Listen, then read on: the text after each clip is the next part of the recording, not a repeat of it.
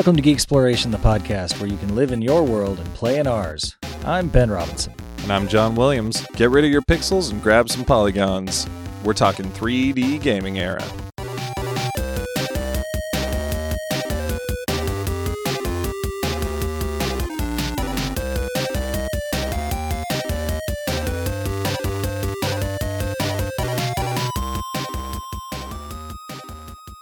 How are you doing, Ben? I'm doing just swell. Just swell. You all swole over there? Yep. You're swelling up? I'm huge. Allergic reaction or are you you pumping the iron? A little bit of column A, a little bit from column B. you're you're allergic to exercise. Dude, so- that, that sounds about right. uh, so yeah, we're talking 3D gaming area, uh, the almost disc exclusive gaming era, except for that that stalwart Nintendo with its cartridges. Yeah, yeah, the kind of the dawn of three dimensions, kind of moving into full worlds as opposed to side scrolling excitement. Yeah, taking the step up from the Star Fox three dimensions and actually going going full rendered polygons in all their chunky glory. Yeah. Lots of angles and edges. Oh boy, yeah, that that Lara Croft. You you remember how how sexy and revolutionary she was back then? She's got boobs. Holy shit! You go back, she looks like a like a fucking Iron Man armor, or a Transformer, or some shit. It's it's uh it's wild. Yeah, I, I mean, she had boobs, so you got to give that was something to be excited about. The fact that they were, you know, maybe four polygons of boobage, Yeah, like they were, they were very pointy. this is something totally off topic, but I just want to want to express some happiness I have with the younger generation right now. I was in a comic book store the other day called Bizarro World. It's in Davis. And there were these two kids. There was a boy and a girl. They were probably 11, 12 years old. They were in there picking up books, looking at things. And one of them, it just caught my ear. Like one of them, the, the girl started giggling and picked up a comic book and like showed it to the boy. And I glanced over and she pointed at the cover and went, "Hmm, boobies. And then they both started giggling. I fucking loved it. It made me chuckle inside, and uh, I enjoyed that. Um, but yeah, so Lara Croft's boobies. Boy, that was a big deal in her short shorts. So we're going to be covering uh, the era of the Sega Saturn, the PlayStation, the Nintendo 64, and some some little Klingons, some little dingleberries in there for the ride. A couple of side notes. yeah, I think it's collectively referred to as the fifth generation of consoles, yes. which I, I think sounds about right. So, uh, so John, um, who didn't learn their lesson and showed up to this party first? Oh, it it it wasn't Nintendo, that's for sure. Fucking Sega. Just they got they always got to be first, only to be screwed over. You know, and it's it's funny because it it was almost uh like Sega's own hubris, no, not hubris, but um, they didn't need to be first this time around. They weren't scheduled to be first, and they made themselves be first, and they fucked themselves over. So I guess we'll we'll jump into the Sega Saturn here. Let's go chronologically. Yeah, you know the the the Sega Saturn. Surprise, surprise! I got that system when it was brand new. I fucking loved that system. Going through researching for this, I want to go and get a Saturn so bad. Um, I need to look for a good deal though, because they're they're going for like two hundred bucks. I mean, you can probably find one for hundred bucks, but Two Okay. bucks, really? yeah, I guess everything's getting vintage now. Yes. So the Saturn is known for its spectacular marketing failure. Like the the the Saturn sunk its own ship. It came out in 1994 in Japan. It sold really well. They completely sold out of their initial run. So Sega got super confident with the selling power of it, I guess, and figured the popularity would transfer over. So they were going to release in 1996 in the US. But when Sega of Japan heard that Sony was going to launch their console or announce it, I guess, at, at E3 in 95, they bumped their release schedule up to like a couple months after that so they could beat the Sony PlayStation to the market. Nobody had any clue at all. They had no fucking idea. So all of a sudden everybody's confused because Sega's got a got a console that's dropping like right now. Some retailers didn't even get it in. and it just it caused mass confusion and some discontentment with fans. You know, the the loyalty went away. There was no Sonic title with uh with the launch of it, so it was Oh a darn!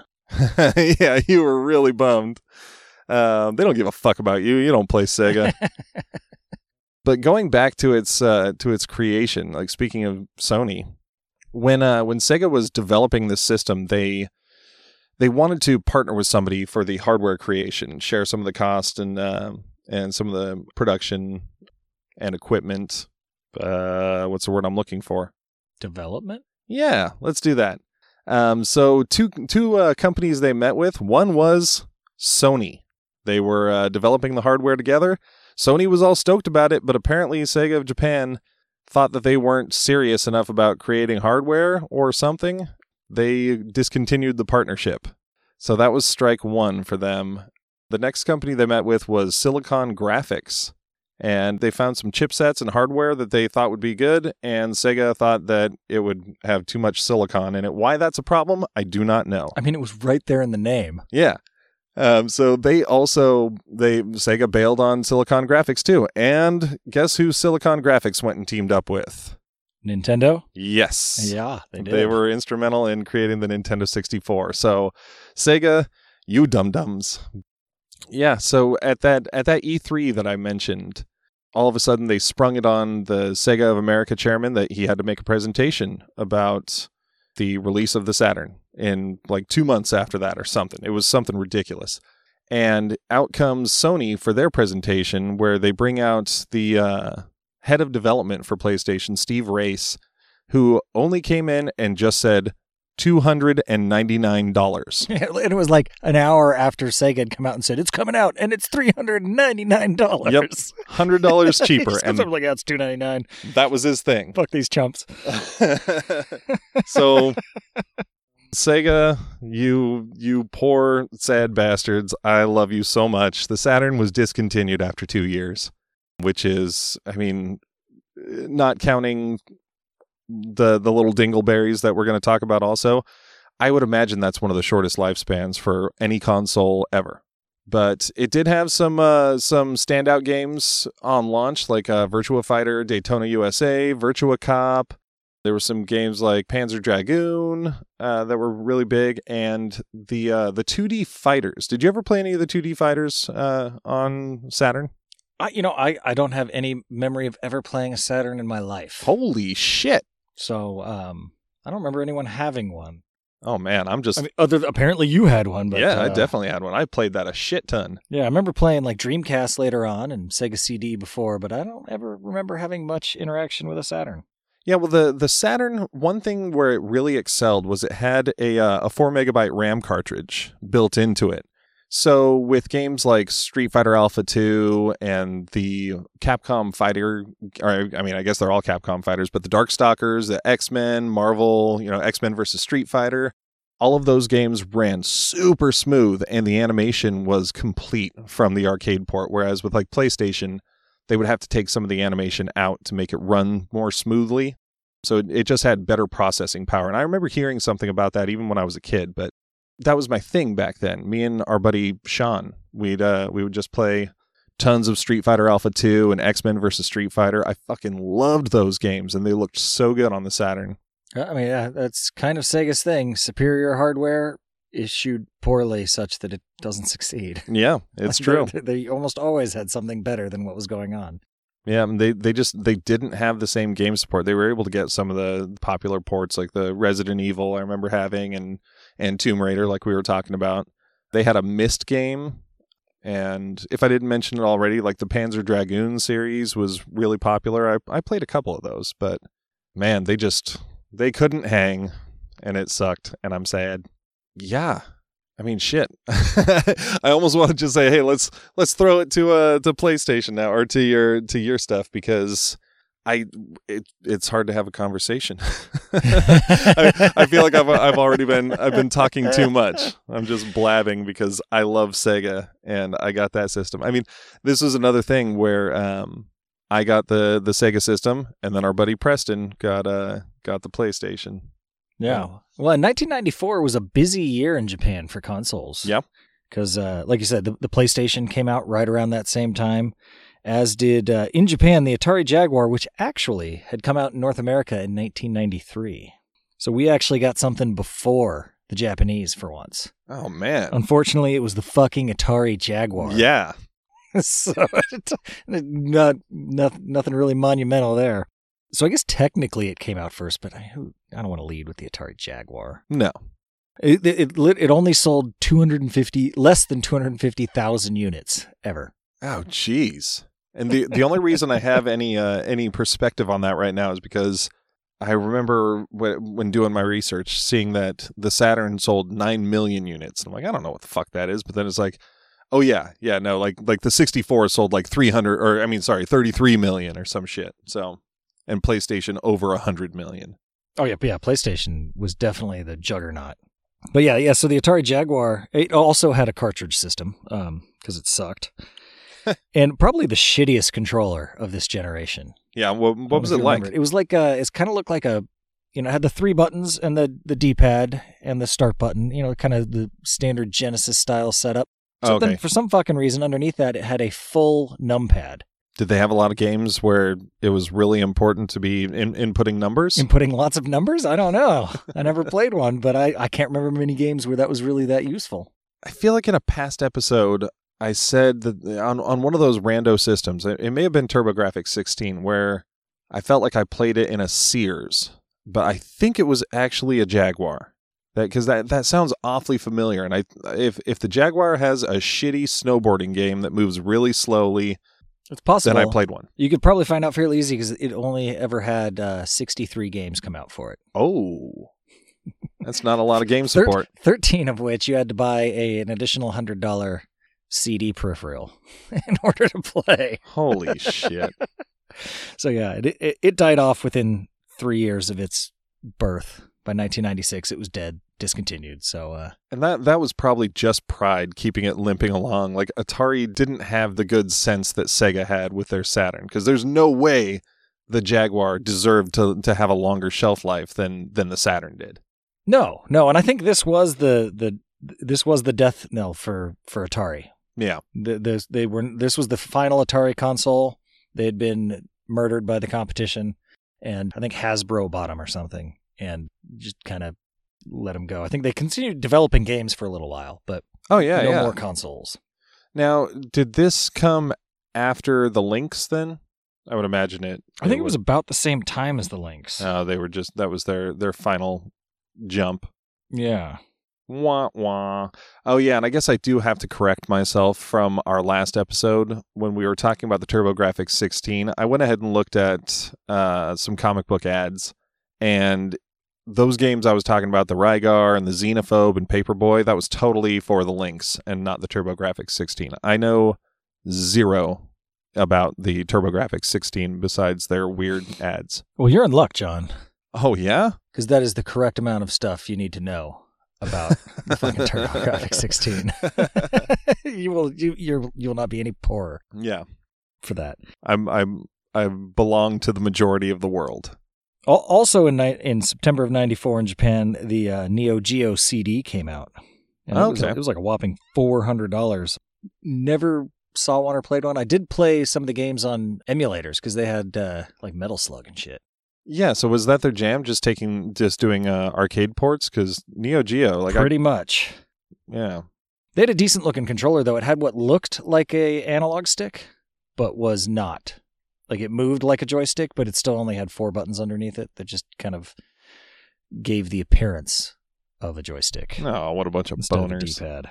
Yeah, because D-pads D-pads have the or had the the four directional buttons, and then it just increased to eight, right? Like that's all it ever was for for a D-pad. Well, most of them didn't even increase to eight. It's just if you hit two of them at the same time, it knew to go. Oh, okay. Up at an angle. Because for some reason I feel like I like I saw a D-pad. It, maybe it was Saturn, or maybe they just put a little cap on it. There were like mini arrows between. Like it was Yeah. like like the D-pad sat on on a circle that had little mini arrows between. But maybe that was just The Neo Geo. Neo Geo had the kind of it kind of like rolled around too. It was on like a pivot. Yeah.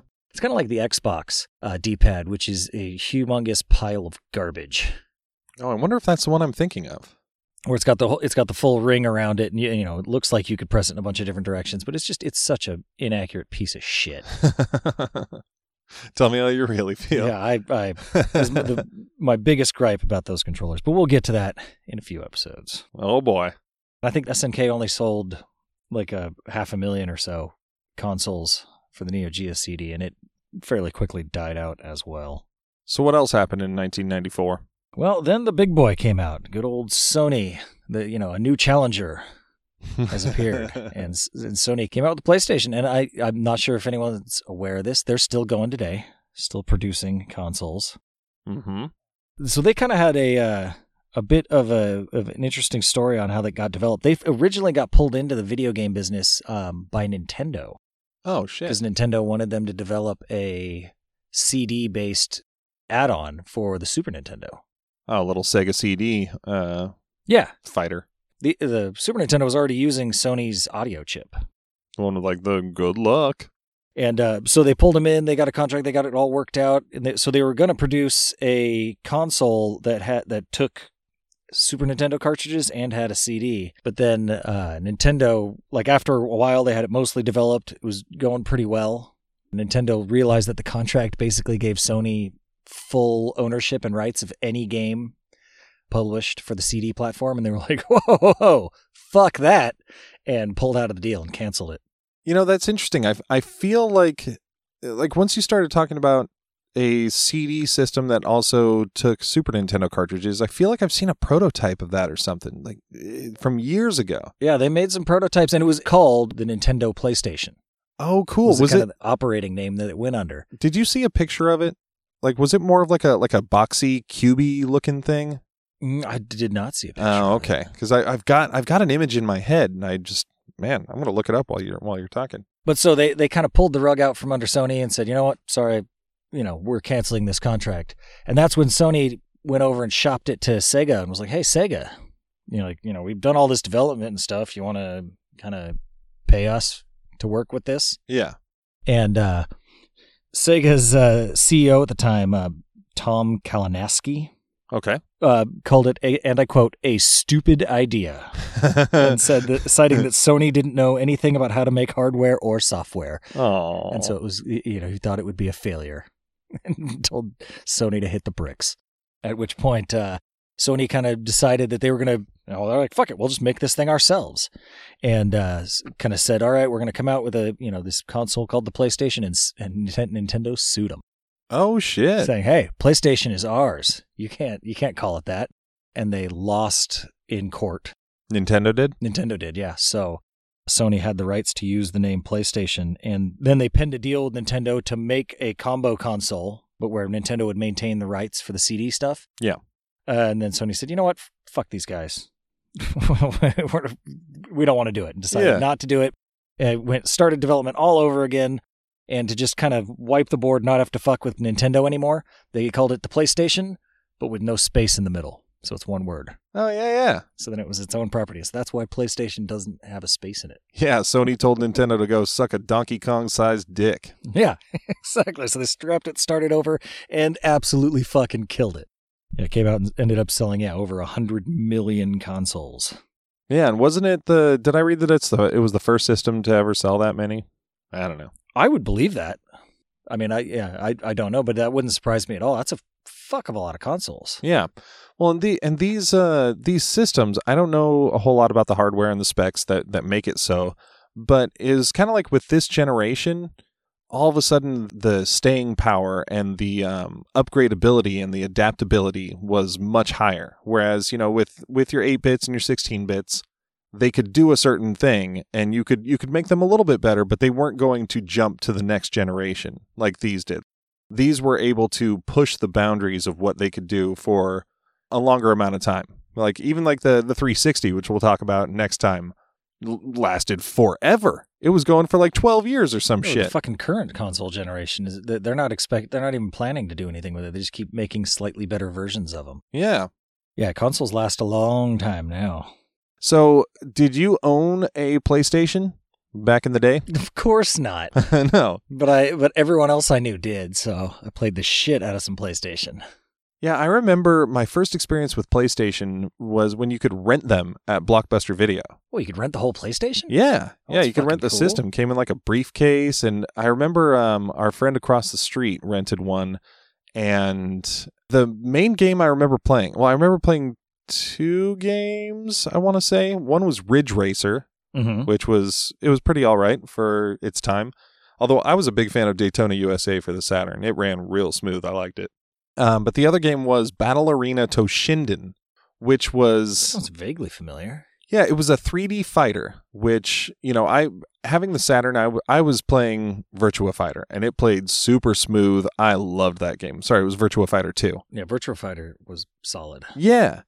And Battle Arena Toshinden, it wasn't as smooth. It, I think some of the characters had weapons. I remember there was a chick with this super skimpy outfit, of course, but I hardly remember anything. Like I've got flashes of it in my head, but I remember just I remember having some beef with it. And I don't know why. I, th- I think even back then I was I was such a Sega loyalist that I was like fucking PlayStation coming in here and thinking they could do fighting games? yeah, every, everybody thinks they're fucking cool. This thing doesn't run as smooth as Virtua Fighter, and you know, it just uh, the PlayStation rubbed me the wrong way. I guess I also kind of hated that they had all that uh that third party game support. Like they Oh, they so they, they came in strong, and I was mad at them because I knew what it meant for Sega.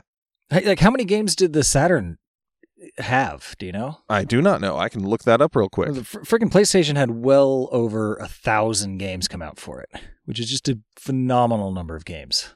And they were decent. Like, you know, the Atari 2600, I don't remember how many it was, but they had a ton of games come out for that, but most of them were fucking garbage. Yeah. And uh, PlayStation had a lot of really solid games from a lot of different publishers. What were some of your favorites? Um, well, my top super duper favorite was uh, Castlevania Symphony of the Night. yep, I knew we were going to come across that. um, which absolutely s- kind of created the Metroidvania genre, essentially. Yeah. And every, at least every 2D Castlevania that's come since has just absolutely been hanging on the balls of Symphony of the Night, doing the same, you know, kind of redoing it. Which I've played most of them, and I still I love them too. They're fucking great. I don't, I just love the format. Yeah. Yeah, those ones for uh for the DS or or maybe it was Game Boy Advance, those were Yeah, like fantastic. Circle of the Moon and Aria of Sorrow. Yeah, and Blood of wiener Yeah, this thisity of thatty with uh, Yeah. some very uh, androgynous looking anime kind of dude as yeah, the main Soma character. Soma Cruz. Yeah, Oh, jeez. but just yeah, the format of you know a solid 2D platformer with tight controls, exploring a giant map, going over you know through it. 10 or 15 times, unlocking different areas and abilities to get to new spaces. Yeah. And then you play the whole fucking thing upside down. Fucking great game. Fuck, dude. I'm looking around and I'm I'm being an awful Googler right now. I'm finding lots of lists of games, but none that are numbered and none that just says there was this many games. So I bet it wasn't a thousand. yeah, yeah, and I no longer care. Yeah. But another game that I uh, think about more than I would have imagined I would have is Parappa the Rapper. Oh shit. Fucking loved that game. Oh no. No, that's gonna be stuck in my head all day. Kick, Punch, punch, it's all in the mind. If you wanna test me, I'm sure you'll find the things I'll teach you, be sure to beat you. Nevertheless, you'll get a lesson from teacher. Oh my goodness. Yeah, I think that was one of the first like rhythm games I ever played where you have to like tap along with the rhythm and you know, it's kind of like Guitar Hero Yeah. before well before that was a thing. Yeah, kind of like Dance Dance Revolution for your fingers. Yeah, yeah, and I don't know if it was the first one to kind of do that, but it was definitely the first one I played that did that and uh, it was awesome. Kick, punch, chop. Chop, kick, block. Um, The sequel Um Jammer Lammy. oh, was that a sequel? Yeah. That was always such a weird title. Yeah, I always, I always kind of hope, like in the back of my mind, that I'll be at bar trivia one day, and the one of the questions will be, "What was the sequel to Parappa the Rapper?" Like, ooh, I know that. It's Um or Lammy. Yeah, and it won't matter if that's the only question you get right. You are the winner. Yeah, fuck yeah. Yeah, you know, like I mentioned, when I got the Saturn, Preston got the PlayStation, and that guy, like his family, just loved to get video games and movies. They were a great media consuming family. So I, I had a lot of fun playing over there. Like I, I remember some of my favorites were like Cool Borders 2. Did you ever play that? Yeah, Yeah, it was great. You're doing backflips and spins and all sorts of crazy shit. Um, the Jet Moto series, especially two and three. Did you play the Jet Motos? Uh, I think I played them on uh, Dreamcast. Jet Moto on Dreamcast. I don't know if they released on Dreamcast. No, Yeah, then probably so. because I definitely played the Jet Moto games. Yeah, yeah, where you- you're you're on like a like a futuristic flying jet ski. Yeah. Yeah, those those games are super fun. The Twisted Metal series, Oh yeah, I remember. What was the ice cream truck dude's name with the big Uh, Sweet? Tooth. Sweet Tooth. Yes. yeah, Yeah. um, and then the uh, the Final Fantasies, of course. Oh yeah, yeah. You can't not mention Final Fantasy VII. It's, Yeah. Um, it's a good game, but I think it's a bit overhyped. Ooh, hot take. Like it's it's it's a solid game, but it's probably like fifth or sixth on my list of favorite Final Fantasy games. Oh, well. So uh Do you have your Did you have your pinky up when you were saying that? of course. Yeah, you have like your eyebrows raised and your eyelids slightly lowered. My nose way up in the air. Yeah, firmly up in the air. Yeah, that I've probably played more of that game than any other any other Final Fantasy. As we've discussed, I'm not very good at them, but I I enjoyed that game. I watched Preston go through the entire game more or less. It's good. It's got a solid story. The gameplay's good. It's got the like the materia system that they kind of used Yeah. a bunch after that.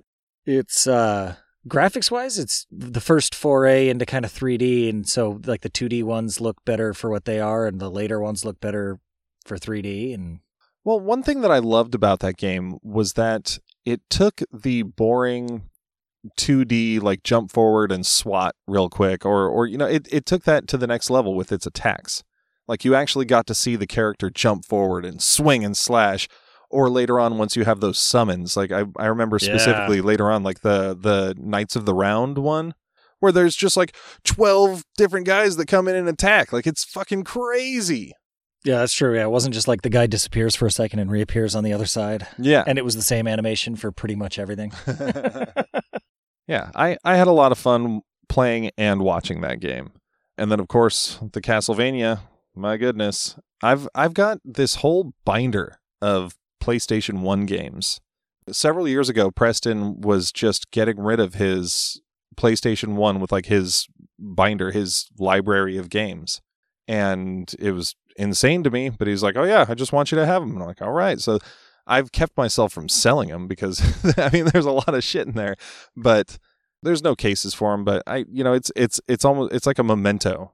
Yeah, I think the only PS1 game that I still own is Symphony of the Night and I got it uh I think I paid like 18 bucks for it 10 years ago. Yeah, yeah. When we were when we were going back. Yeah. Fucking Metal Gear Solid too. Oh yeah. or you know Metal Gear Solid as well was uh uh, man I freaking love that game. It was the one of the first like stealth you don't just go in guns ablazing, you've got to actually think about what you're doing and hide and strategize and walk around in a box. yeah. I fucking hate that game. Really? for that reason.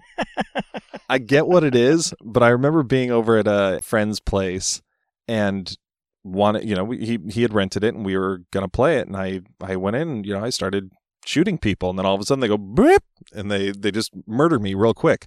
I'm like, no, you got to sneak around and not get hit. But I, I'd never played Metal Gear for Nintendo, so I didn't know that that was part of the series. I was just like, why the fuck can't I go through here and shoot people and be on my merry way? Yeah, I just nope. I don't have the patience for that. Oh, I loved those games. The, and- and Metal Gear's always got that one kind of cemented it. The really intricate cutscenes and a deep story uh, that generally doesn't make any fucking sense at all. Metal Gear's got a, you know, they're they, they got some weird fucking plot lines in those games, yeah, but uh, they commit to them. yeah.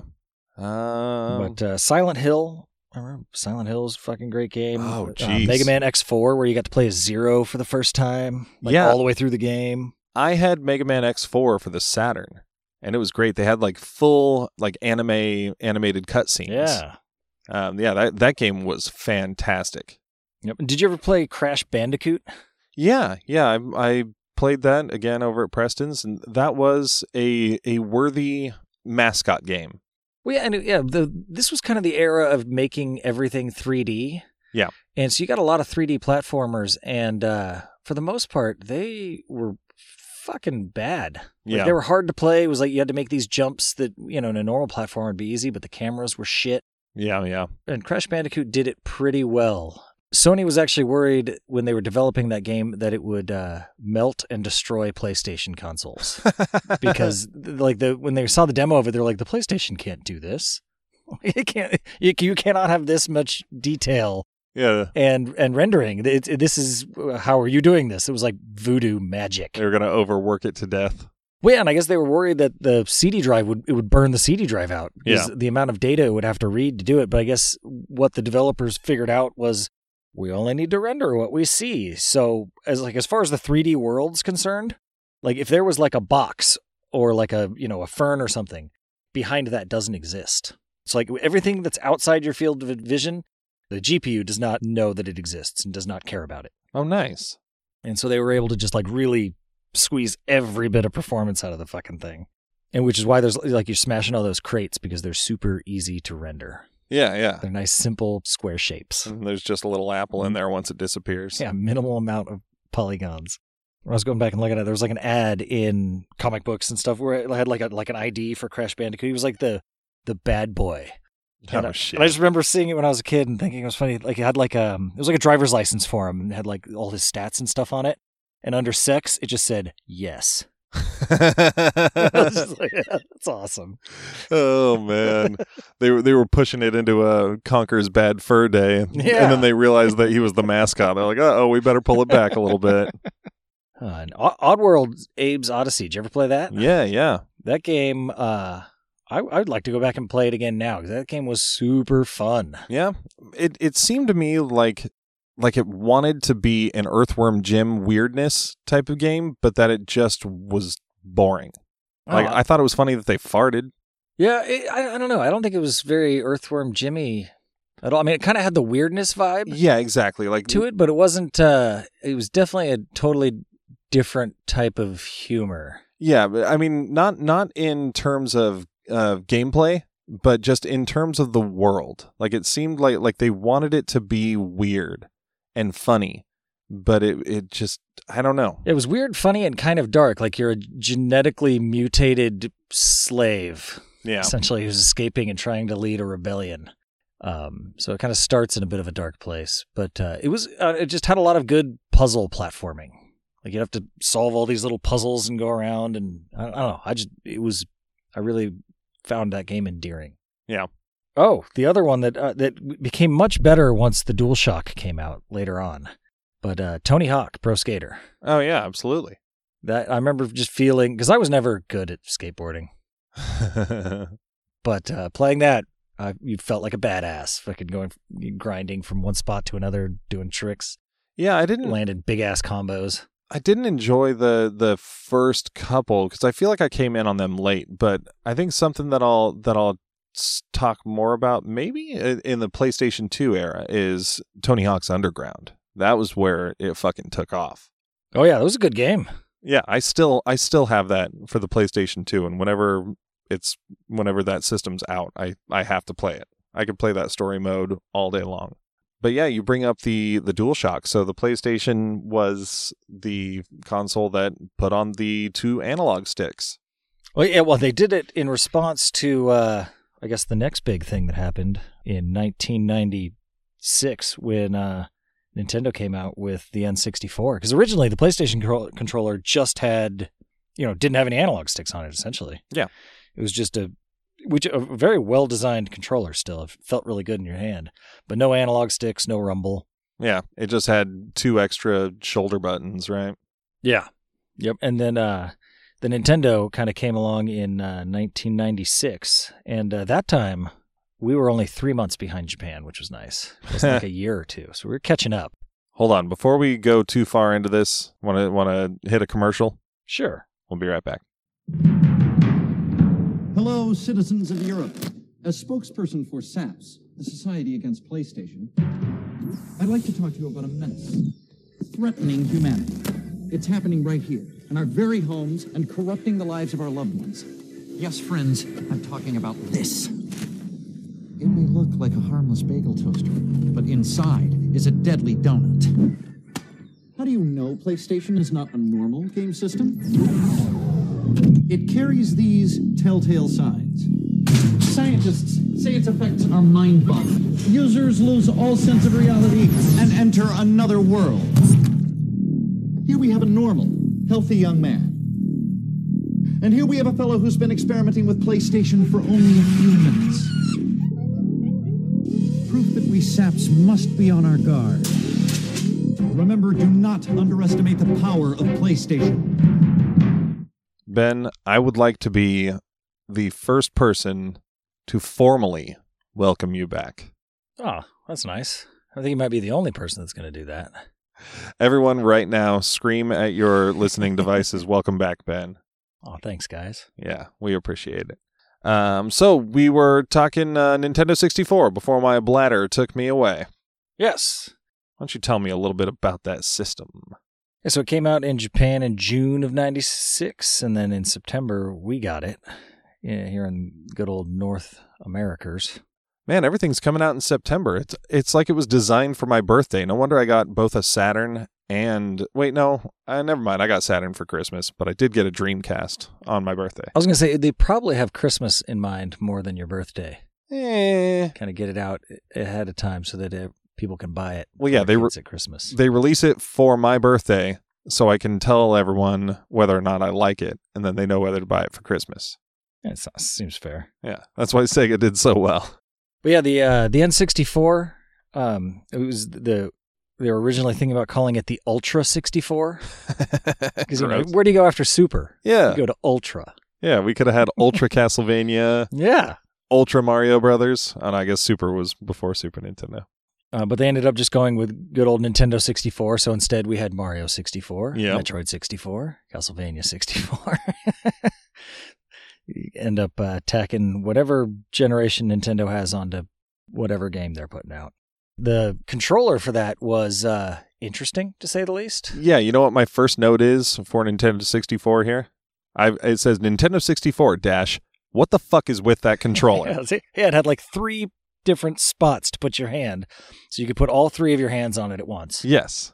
Um, and I guess the idea was that you know you could have different configurations, you know, but it was just fucking weird looking controller. And Yeah, it was stupid as shit. I remember seeing it when it came out. Like that is so dumb. But uh, once you got your hands on it, it was actually pretty useful. But it was it was awkward Yeah. sometimes as well. You know, like the yeah, it was weird. But it was uh, it was the first console to feature a proper analog stick Yeah. Yeah, right in the middle. right in the fucking middle, which was kind of weird. Um, it had a trigger button, which was cool, like that felt like a trigger. Yeah. which was cool. And uh, that was the first controller that came out with a rumble pack accessory, Yeah, yeah. so you could get some force feedback and feel the controller shake, like when you got shot and shit. All of those things were really fucking cool. And I guess um, they, when they were designing the controller, they kept it. They they wanted to keep it like super secret, so nobody knew what they were coming out with until it came out. Like a lot of the early promotional materials didn't show the controller. I think they could show the controller to people and people would still have no idea what they were doing. That's fair. Like, that's not a fucking controller. Wait, and imagine, I mean, imagine people also would have looked at it if it was in the early promotional stuff and been like, what the fuck are you doing, Nintendo? Yeah, I will not copy that. But I guess they told developers like, hey, know, don't don't show the controller around. I guess there's like the the folks at LucasArts that were making the uh, Star Wars games. Yeah. They would hide it in a box anytime anyone came over, so no one would s- saw it. And they would say that it was a bowl of liquid that would absorb your thoughts through your fingers. You just stick your fingers in it. Um, but they told him you had to think in Japanese for it to work. that's pretty good. So at least we didn't get. I mean, that would have been interesting, but I don't want to learn Japanese just to play a game. So, uh, do you recall the first time you played Mario 64? Um, specifically, probably not. No. I mean, I remember playing Mario 64, but the first time, Do you think that that? do you think that was the first 64 game you played? no. Oh. Star Fox 64 was the first. Oh, no shit, game I huh? Played, yeah. I don't know if I've ever even played that game. Oh, really? I Yeah. played the shit out of it. It was cool. W- was it a worthy successor to the, Super Nintendo ones? Oh yeah. Oh yeah. I, I like it better than the Super Nintendo one. Yeah. By quite a lot, actually. And that's that's that's my Star Fox. Ah. Star Fox 64. you know it's it's funny you talk about like my this and my that Uh, when I was working at a restaurant, all of a sudden that was one of those moments where where I felt old because I would talk about Nintendo or Mario, and these kids are like, "Yeah, like Nintendo 64." Like, wait, wait, what? like that was what they grew up with. Like, they no, didn't they didn't have an. NES or a Super NES. That's even worse now. Yeah. It's bizarre, but you know Mario 64 was so fucking awesome. Like it was such a a a leap Yeah, Yeah. 3D Mario. yeah. I I remember playing that game in a Walmart at a display. That was the first time I ever played a, a 3D Mario game or a, a, a Nintendo 64 game. And it was fucking awesome. Um, you know, just it was it, it was bizarre though sometimes going from the the trusty side-scrolling platforming, you know, where you know exactly where you're going to jump to all of a sudden you're like jumping out to platforms. You don't know how far he jumps. You don't know how fast you're running, and you just end up falling to your death a lot. So I, I feel like a lot of those levels, especially the earlier ones, were designed to where if you fell, you didn't die.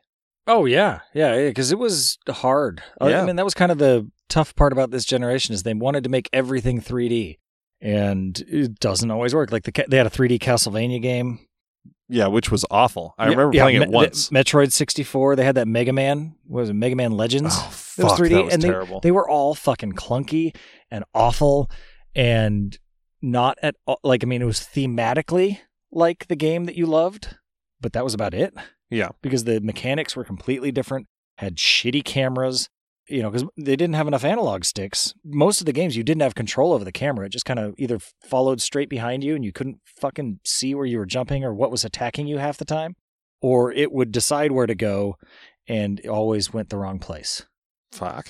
And yeah, they were just a like I I don't have fond memories on the 64 for Castlevania, Metroid, Mega Man, like a lot of the staple games that I love because they made these 3D piles of garbage. Yeah, I wonder if there was ever uh was there a Contra? I don't think there was a Contra for Uh, I- 64. I, don't remember one. Yeah, Uh, yeah. A lot of the beloved franchises did not fare well on 64, at least from my opinion, Yeah, they didn't deserve to.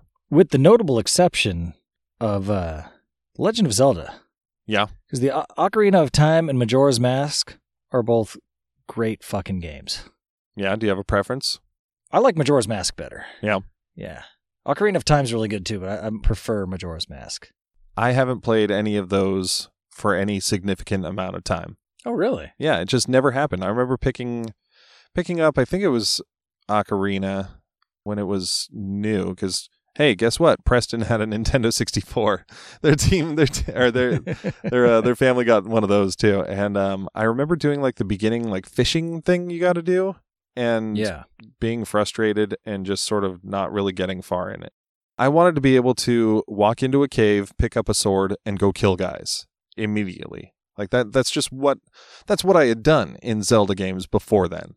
Yeah, and they kind of changed that because even like the newer Zelda games, like it seems like you need to fuck around in the village for 45 minutes before you actually get out into the wider world. Yeah, yeah, it's it's tough, but I'm used to it now. But back then, I was like, what the fuck is going on? Like I want to go out there and stab a moblin. Well, you should go back and play those. They're good games. Like they're they are solid entries in the Legend of Zelda canon. Yeah, they they are beloved. You know, people people love those fucking games.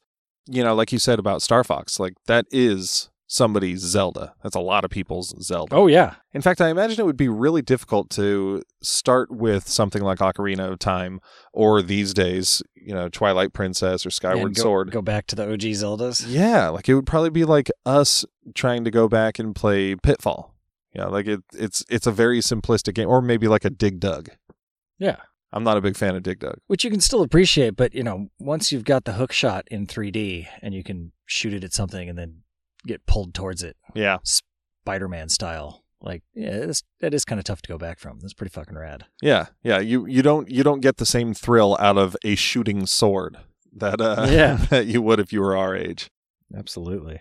I think another one that made the jump really well is the legendary Mario Kart. Oh yeah, yeah. This was uh I, I was thinking about this and I'm not sure which one I've spent the most amount of time with, but it was is either Mario Kart 64 or Double Dash for GameCube. Yeah, I love 64 for what it is, but I think Double Dash might be my favorite. Oh yeah, yeah, yeah. Double Dash was definitely the better game, I think. But uh, I played the shit out of both of those. Yeah. I have not played as as much of any Mario Kart game that has come out since. But I, I, I'm not sure which one I played more, but I played a lot of Mario Kart. yeah, it was it was great. It was true 3D as opposed to to the to that little weird effect in uh, in Super Nintendo. Oh, yeah, it's so much more satisfying to destroy your competitors.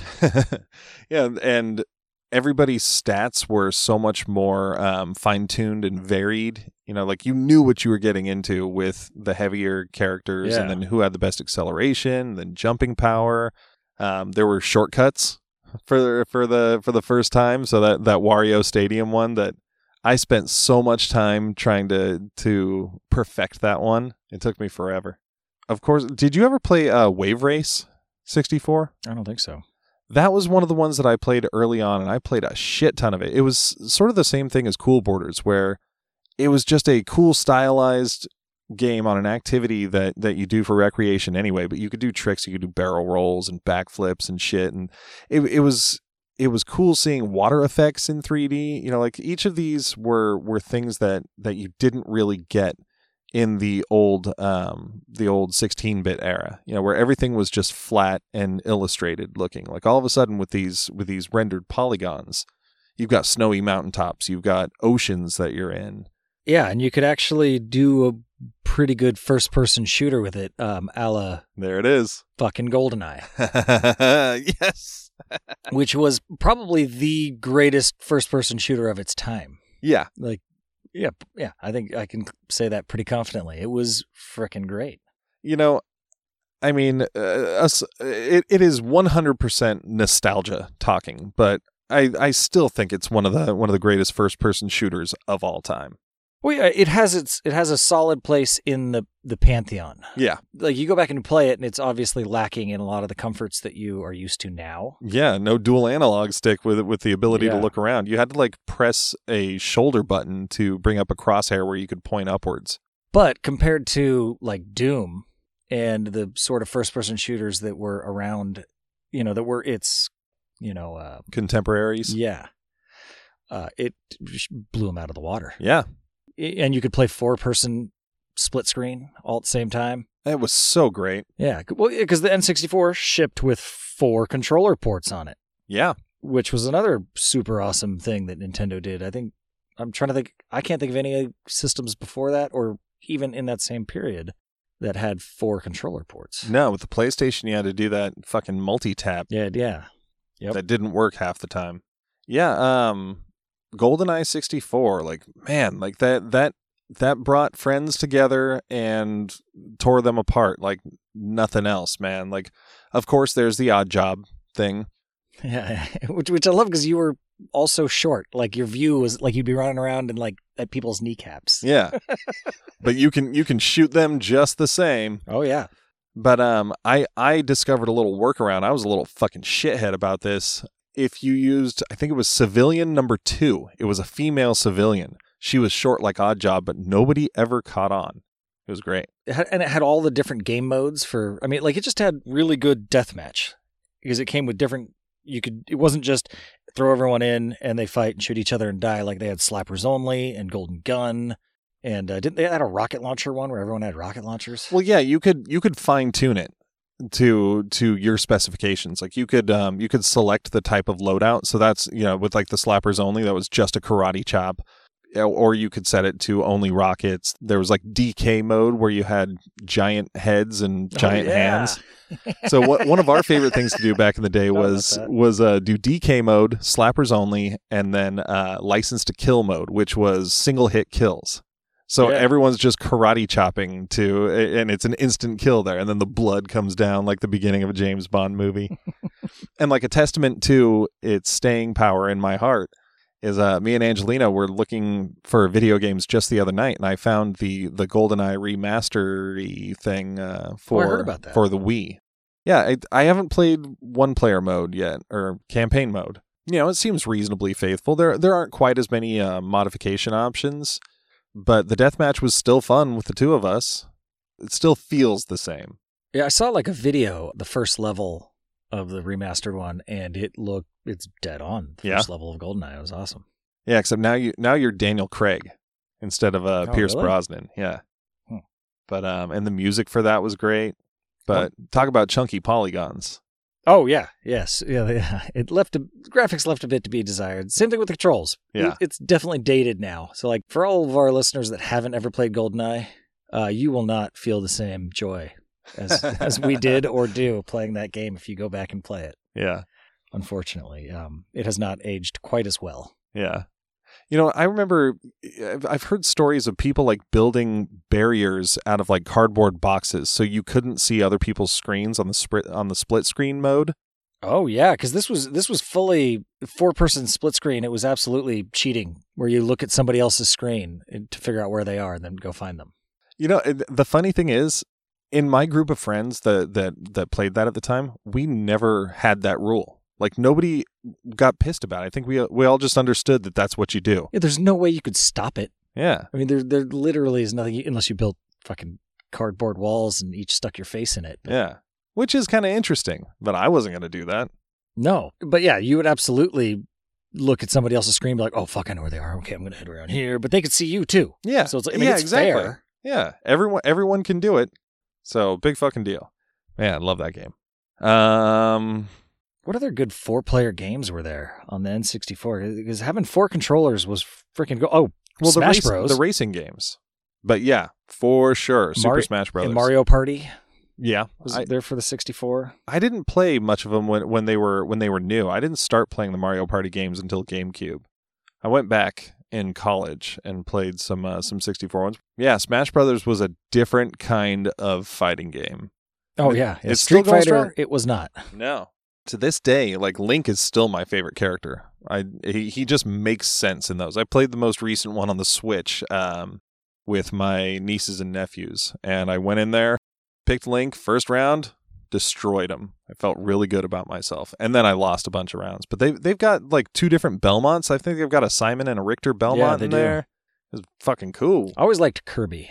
Yeah, Kirby seemed like I could see why people liked Kirby, but he just he didn't make sense to my playing style. He fucking annoys me the way he can suck in air and fly. It's Yeah, yeah. He can suck in air, you can fly. He does that little stone drop thing. yeah. Um, and then I uh, what, just one last game I want to bring up with Nintendo 64 is Superman. Did you ever play that one? I don't think I ever did. Oh man, it was based on the uh, on the animated series. It is regarded as one of the worst video games to ever exist. I was hoping you'd say it was good because super good Superman games are so rare. Good Superman games don't exist, I don't think. Uh, there was that one for Superman Returns. maybe, yeah, maybe it was was it PS two or three? Um, it was on the 360. That's what I had it for. Yeah, where you could fly around and it felt pretty cool to fly around as Superman. Yeah, the flying was badass, but the game was just not good. All the Mm. fighting mechanics and, and the story mode, it was it was just bad. It had like Metallo, right? Yeah, like yeah. Metallo was your fight? was your main villain. Yeah, And you had all these stupid little asshole robots. that was probably the best Superman game yes, that I can think of. definitely. In the 64 one, like the flying mechanics were super wonky. Um, the graphics were terrible. They it had a bunch of times where you had to fly through rings. It was it was like a bunch of flying exercise where Just you have like to fly comics. through rings. Yeah, exactly. um, Did what? So was it like three? It was 3D flying. yes, Yeah, I don't think they just they didn't have the control set up to make that work well yeah. at that point. Well, and and they didn't have the power to build a, a a big enough world. Like with Superman Returns, even though that thing is relatively I mean I mean like it's small for Superman, like it was still a giant fucking city and you could fly Super down in there. Yeah, so fast Super fast. fast. You could fly way up into the sky. Like you felt like Superman in that game. And you could get skins that were uh classic suits and stuff. But yeah, RIP Nintendo 64 Superman game. Compared to PlayStation, so like I said, the PlayStation had like over a thousand games, and there was a load of good games for it. And this N64, I remember thinking like there was a lot of good games for it too, but did, there was only ever 388 games that came out for the N64. Oh wow. So like I think their good game to bad game ratio might be better than PlayStation's because uh, there's a lot of great memorable games out of a pretty small catalog. Yeah. Like I mean that's l- about half, maybe even less than half of what either the Super Nintendo or NES had in their catalog Oh yeah, definitely. Yeah. because they're both mid 700s somewhere. That's wild. I mean, and and back then, you know, the NES and Super NES, like games could be produced cheaper and faster. You know, once you start building 3D worlds and shit, I'm sure the the the cost and time went way up as far as development's concerned. Oh yeah, yeah, it definitely got more complicated. And it, like, if you ever actually watch the credits on a modern video game, holy shit, it's it, it's ridiculous. Like you can press the button and make them zoom by fast sometimes. uh, Yeah. you know if they won't let you skip, and it still takes fucking forever to get through all those people. There's so many people involved. Yeah, I hardly ever beat games or play modern games, so I'm a little out of the loop. We're like, yeah, old NES games. You know, they'd make those with like a team of like ten dudes Yeah. and wouldn't give them credit. Well, yeah, like Atari's development team back in the in the arcade days was like 10 dudes. Yeah, for all the games. Yeah. So just a, a little a little story about my experience with Nintendo 64. I haven't played one of those in probably about 4 years. And you want to know why? Uh, that seems fairly recently to me. Oh, okay. it's been a long time since I played a Nintendo 64. Yeah, 4 or 5 years for me. Well, I, I was I, I had a weird experience with one. An ex-girlfriend and I decided we wanted to get a uh, Nintendo 64 and play it. And we got we got the 64, we got GoldenEye, Mario Kart, and Wave Race. And we uh we had a couple drinks and this was going to be the first time that I actually like spent the night at her place. I was really weird about sleeping over at You're places. going all out. I know, yeah, I know. Nice bottle of wine and N64. We're going to make an evening of it, yeah. baby. yeah, I made some margaritas. So we we played and then eventually went to sleep. I woke up in the middle of the night and I could hear the selection screen for Mario Kart. You know, like it's like a you know, it's just a little like elevator music thing. And I went out there and like I woke up to it and I was like, ah, this is fucking annoying. ah," And it stopped. And I went out there and the TV was off. And in the 64 was fucking Wave Race. Oh, so you got a haunted N64. Dude, I went back in there and I told the that that ex girlfriend what what would, what had happened. I was like, "Did you hear that?" And she's like, "Yeah, I heard it." She got woken up by it too. It was so- Fucking weird. And then I was having like blood sugar issues that night that didn't make sense, and I swear I took that as an omen. Uh, it was the first time I was spending the night over there. I was like, "This this is not right." This relationship is over. I was like, some, somebody does not want me to be here right now. Either your house is haunted or this N64 haunt- is haunted. Either Yeah. way, I'm out. Yeah, yeah. So it took me a while to to listen to the to the omens, but uh, but no, that that was that was the last time I played a Nintendo 64. It's not not that I won't, but man, it was creepy. Yeah, and to kind of bring this full circle back to the DualShock is after Nintendo came out with, you know, a rumbling analog stick having trigger button toting controller, Sony decided that they needed one too. And uh, they came out with the DualShock in 1997, the year following the N64, and it is nearly a perfect controller. It is just fantastic. Well, and correct me if I'm wrong, but I I I thought PlayStation before coming out with the with the DualShock, they came out with the with a controller that had the dual analog stick, but it didn't have rumble on it, and then the DualShock had a rumble feature. Am I am I imagining things? Mm, Maybe. I'm Okay. not sure. All right, fair enough. Hey, if you know the answer to this, email us at email at geeksplorationpodcast.com. that controller design it basically cemented modern controller design for most manufacturers other than frickin' Nintendo because they always want to do their their own fucking thing. yeah, those motherfuckers. Fucking they they weren't going to be beholden to Sony's design, but uh, and I mean the the current PlayStation controller is not that much different. No, no Like, uh, they- they- hardly at all. Yeah, they've kept that design because it's solid. It feels good in your hand. You've got everything you got going. I do like the Xbox swappity of the uh, D-pad and the analog stick on the on the left side. Yeah, yeah, yeah. Um, but X, like I said, Xbox's D-pad is such garbage. I would still rather use a a DualShock. this was a weird era too with uh with memory cards. Oh yeah, yeah. You were actually able to like save your progress and like take it to somebody else's house. That was a cool feature. Yeah, it was no longer saved to the the cartridge. for me, those memory cards pissed me off at first because I had to go out and buy something uh, else if I wanted to save it. Like, you motherfuckers, just give me one save slot. And you couldn't, if, if you didn't have one, like, some games wouldn't even let you play it. Yeah, it's true. Yeah, you needed to have the memory card in order to play the game at all. Ugh. Bullshit.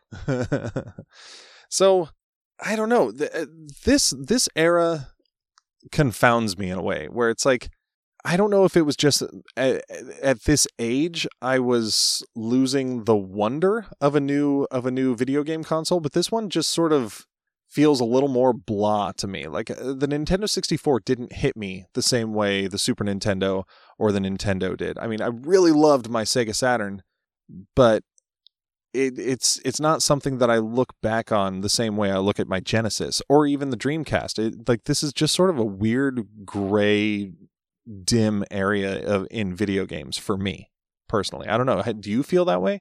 Kind of. I mean, I kind of see it as the it's like the awkward teenage phase of video games where they're kind of going through growing pains and trying to figure out how to make this 3D thing work.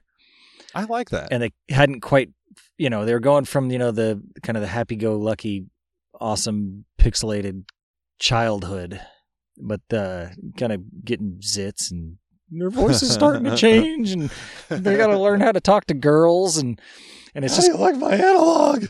you know they you didn't know quite where to put your hands on that damn N64 controller. oh, I knew where to put 'em.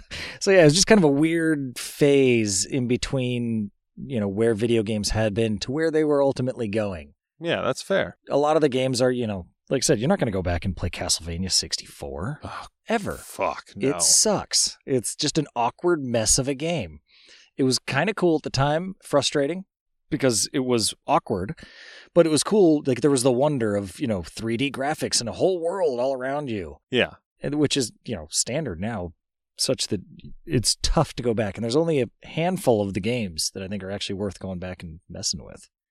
And even then, some of the best games for these consoles weren't 3D. Uh, you know, stuff like S- Street Fighter Alpha 3 and, and Symphony of the Night and uh, Mega Man X4 are all Yeah. great, are great games. I would I'd go back and play any of those games right now uh, because they didn't try to shoehorn 3D into the mix. Yeah, with with Mega Man X4, it looked and played like a traditional Mega Man X game that had come before, but everything was just a bit more grand. Everything ran more smoothly. There was more stuff going on in the background. Like it, it was utilizing the hardware in very subtle ways. And I want to go back and play that so bad right now. Yeah, you could play Zero with like a sword that totally changed how you played the game. Yeah. You know, so it like kind of opened up new options. There's a lot of really good games. Most of them aren't 3D. Some of them are though. I mean, like the Legend of Zelda games, I think are totally still playable. They're they're still good games. Yeah. Same thing with Super Mario 64. I think 60 that still has some awkward platformy stuff where you got to jump uh, on things that you can't see, but by and large, it's a good game still. Did you ever beat that game? I don't think so. Yeah, I've never beaten it. I, w- I went on a good run. I got an M- or a, a ROM for it once, and I was playing it on my computer. But there's one point where you need to unlock a certain thing by like looking up through a window in the castle, and I didn't have an analog stick on my controller, so I couldn't map it to anything. So I was unable to look up, and I dropped out of the game then.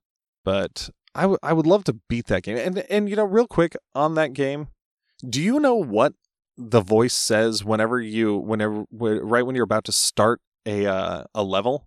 Because for some reason, it, it- like a voice says something, and it, and it always sounds to me like it says pickle, just pickle or something. And, and I don't know what he's saying. I don't I don't know either, but I I bet it's not pickle. No, probably not. I, I I just have no idea. Like you you select level, it's like "Brrrrim, pickle. Like let's go maybe Maybe would be something Let's would go. be my guess. Yeah, but man, it's just it's like like SNES Star Fox level like voice detail. Yeah. so I don't know.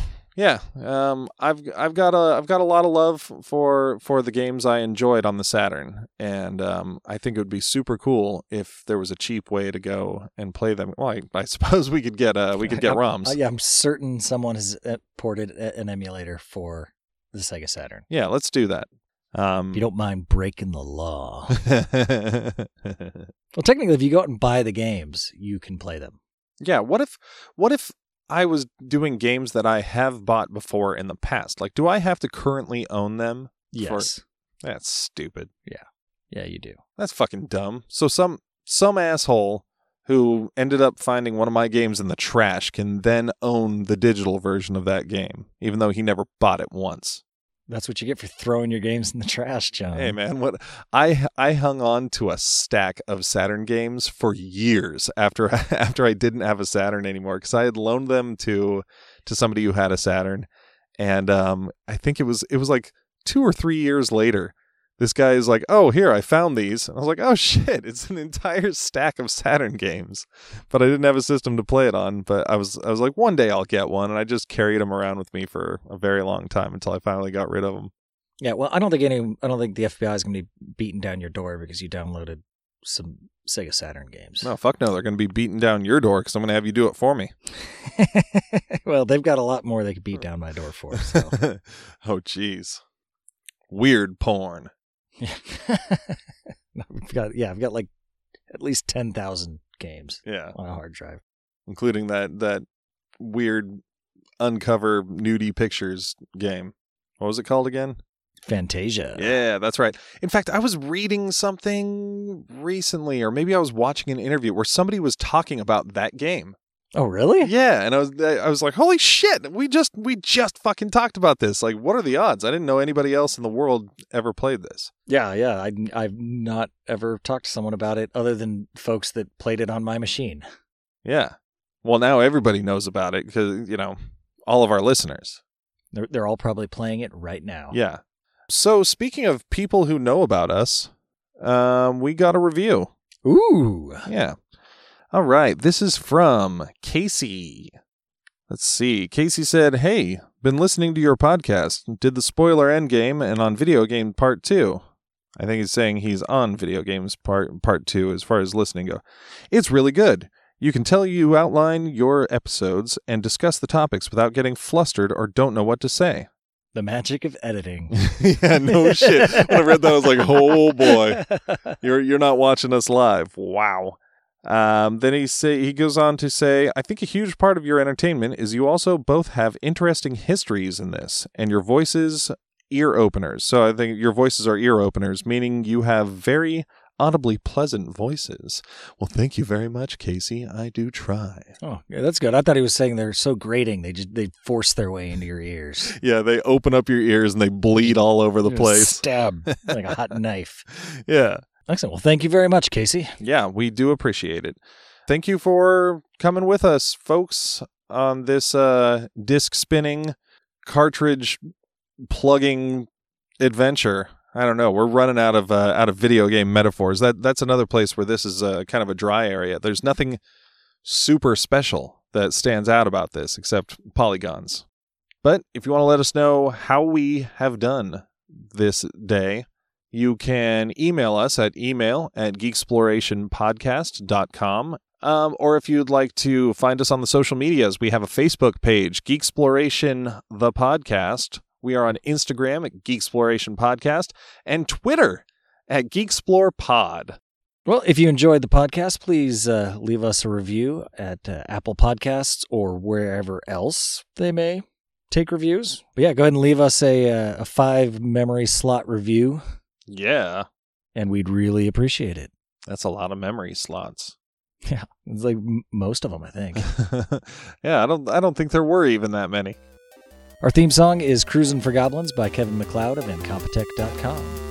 And remember, When you've got Sega Saturn, nothing else matters. because you've already given up.